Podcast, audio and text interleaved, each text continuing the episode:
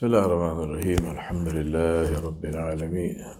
والصلاة والسلام على أشرف الأنبياء والمرسلين محمد رسول الله صلى الله عليه وعلى آله وصحبه وسلم. تسليما كثيرا كثيرا. أما بعد My brothers and sisters, we continue with the lessons in Islamic manners from the beautiful book of uh, Shaykh Abdul Fattah al-Qudda, Abu Qudda, Rahmatullah alayhi. Today we're talking about the manners of entering or leaving a house. How to enter, how to leave. Now, how to enter, he says, enter or leave your house or office with your right foot first, because this was the tradition of the Prophet. Imam Abu Al Ala Hassan ibn Ahmad al Hamazani, a great scholar of his time, was so keen on applying the Sunnah to the extent that if someone entered his house with the left foot first, he would ask them to go out and come back and re enter with the right foot first. He was so much respected that the Sultan of the day would visit him at school and sit in front of him as a student. On one occasion, he told the Sultan to exit with his right foot first and walk on the right side of the road. When entering or leaving a house, do not push open the door violently or slam it shut, nor leave it to close by itself wildly. Such actions stand in contrast to the gracefulness of Islam to which you are honored to belong. Close the door quietly with your hand. You may have heard a hadith reported by Muslim where uh, in that hadith Aisha Siddiqa radiallahu anha said that Rasulullah said, Gentleness adorns ever every act. Its absence will tarnish the act. Now, entering when others are asleep. Be quiet and gentle if you enter a place where people are sleeping, whether during the day or night. Be considerate. Do not cause any undue noise when entering or leaving. You have heard the saying of Rasulullah Whoever is deprived of gentleness is deprived of all kinds of goodness. Muslim and Tirmidhi reported that the honorable companion Al Miqdad ibn al Aswad anhu, he said, We used to keep for Rasulullah his share of milk, and when he would come at night, he would greet us with a voice loud enough for those awake to hear without disturbing those who were asleep. So he greeted the people, but he didn't make it so loud that people are sleeping that they wake up. In addition, whenever Rasulullah used to pray at night, he would recite Quran with a voice that pleased those awake without disturbing those who were asleep. Even subhanAllah, even while reciting the Quran, he would do it in a way where somebody is sleeping, they are not disturbed. But people who are awake, they can listen. Princess uh, Qatr al Nada was famous for her intelligence, manners, and beauty. She was the daughter of the Khumarawayh ibn Ahmad al Tulun, the king of Egypt. She married the Abbasi Khalifa al Mu'tadid Billah, who admired her refined manners and excellent education. Qatr al Nada, she said, My father taught me an important manner. He said, Do not sleep among sitting people and do not sit among sleeping people. Yeah? Do not sleep among sitting people and do not sit among sleeping people. So, people are sleeping, go sit somewhere, don't sit with them. And if you are, uh, people are sitting, don't lie down and sleep. Ajib, today we are so far away from these things, all these sound like some foreign languages. Allah. Then we come to greetings. When entering or leaving your house, acknowledge those inside by using the greeting of Muslims and the motto of Islam, Assalamu alaikum wa rahmatullahi wa barakatuh. May the peace, mercy, and blessings of Allah be upon you. Do not forego this Islamic greeting by saying something like Sabah Khair or hello or good morning or something. This is the greeting of Islam and the phrase that Rasulullah recommended and used. Rasulullah taught his faithful servant Anas bin Malik anhu to greet his family when entering or leaving his house. Imam at-Tirmidhi reported Rahmatullah that Anas bin Malik anhu said, Rasulullah said to me, My son, greet your family when you enter your home, for that is a blessing for you and your family. Qatada bin Di'ama al-Sadusi a prominent tabi'i, he said, Greet your family when you enter your house. They are the most worthy of your greeting. Tirmidhi rahmatullah reported another hadith wherein Abu Hurairah stated that Rasulullah said, If you join a gathering, greet them. If you want to leave, greet them. The first is no less important than the second. So saying Salam Alaikum when you enter, salam, when you are leaving also, Salam Alaikum. Imam Suyuti in his book praising the Abyssinians cited the following from the book of, of At-Tahiyat by Abu Talib al-Jumahi. He said, every nation has its own way of greeting. The Arab will say salam, Persian emperors required prostrating and kissing the floor, that is making sajda before the emperor. The Zoroastrians touched their hand on the floor in front of the king. The Abyssinians quietly gathered their hands at their chest to the floor. There. The Romans uncover their heads and bow. The Nubians, which is the greeting in this country, remove your hat and you bow. The Nubians would gesture as if kissing the guest, then put both hands on the face. All these greetings, except salam, are forbidden for Muslims. Imam al-Nawawi, rahmatullahi in his Majmu'ah, he said it is preferred to say Bismillah ar-Rahman ar-Rahim when you enter your house or the houses of others. You should say Salam even if you enter a vacant or uninhabited place and say a dua when you leave. Tirmidhi and Abu Dawud narrated a hadith by Anas anhu that Rasulullah said, if someone says Bismillah ar-Rahman rahim in the name of Allah, I seek help from Allah. uh, there is no strength or might except with Allah, then he will be told you are protected and saved. And shaitan will leave him. So he's saying Bismillah wa tawakkaltu ala Allah wa la hawla wa la quwwata illa billah. To say this, Bismillah wa tawakkaltu ala Allah wa la hawla wa la quwwata illa billah then the person will be protected and saved from shaitan and shaitan will leave him. He cited another hadith narrated by Muslim that Jarir bin Abdullah anhu heard Rasulullah saying, If you enter your house and pray to Allah subhanahu wa ta'ala when entering and before your meals, meaning saying Bismillah, Shaitan will say to his minions, to the to his to his uh, companions, no sleep and no food. Meaning that it is denied for him. If you enter without saying Bismillah, then shaitan will say to his minions, You have got your sleep and your meal. Then announcing your presence. When entering a house, make your presence known to those inside before you approach them.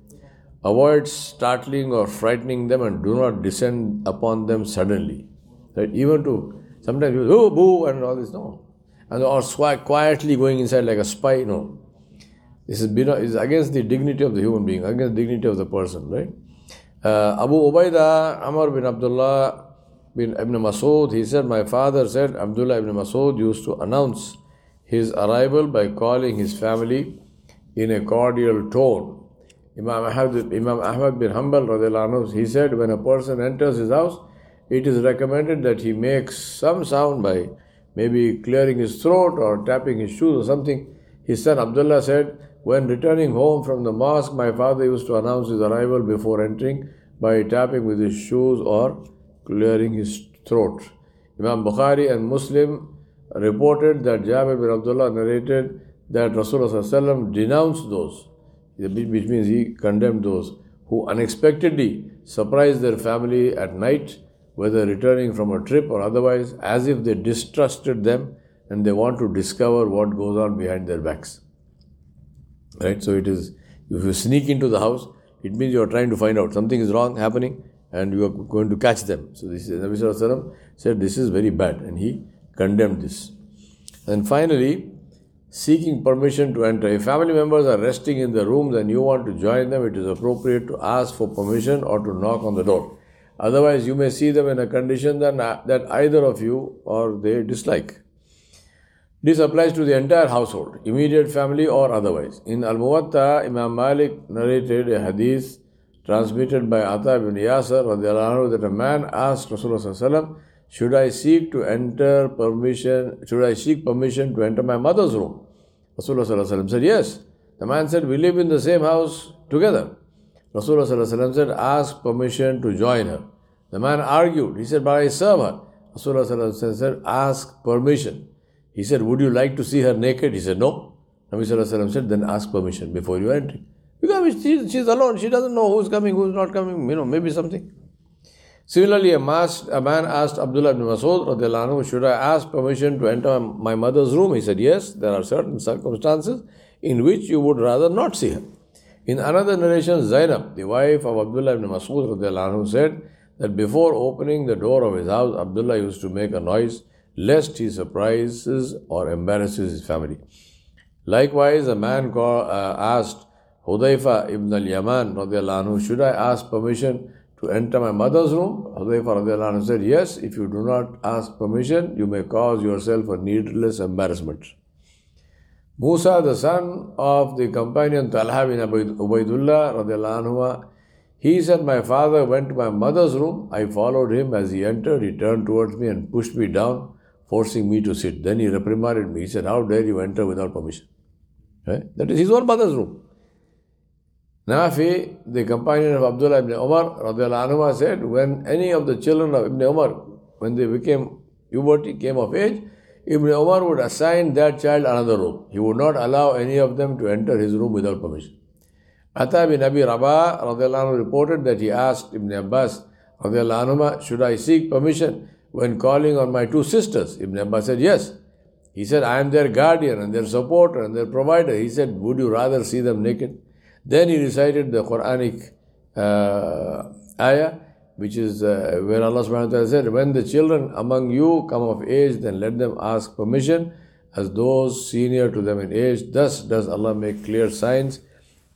Allah is all knowing, all wise. And this is the ayat from Surah An-Nur.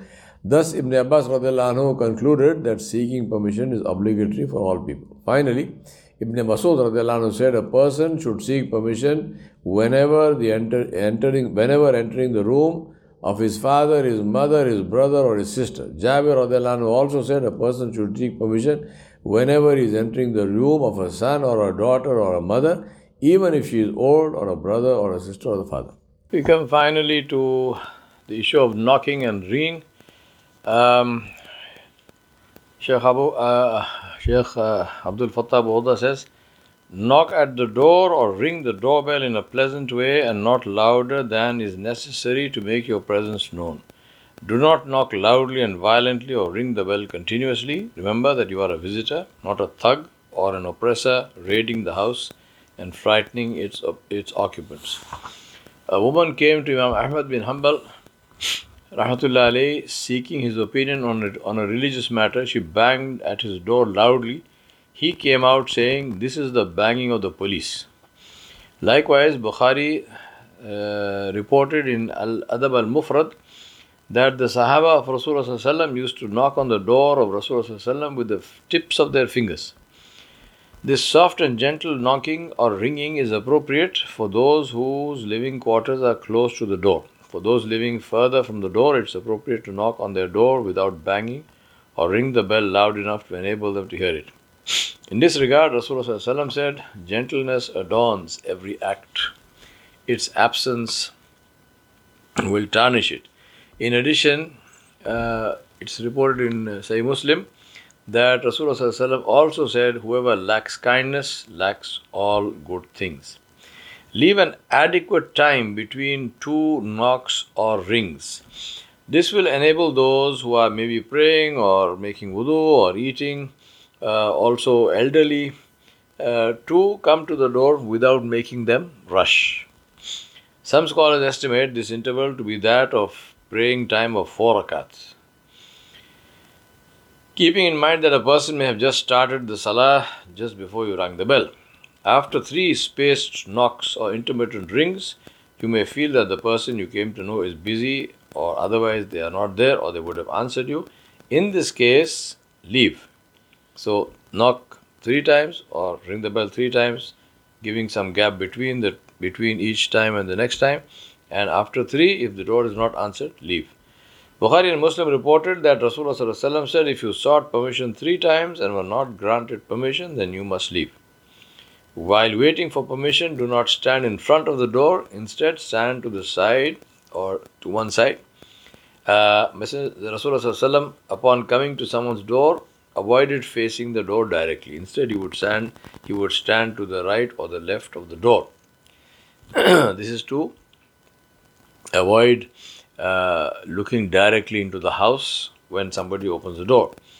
If you knock on a door and if you ask who is it, identify yourself by giving your normal name, common name. Do not respond with it is me or somebody or guess who.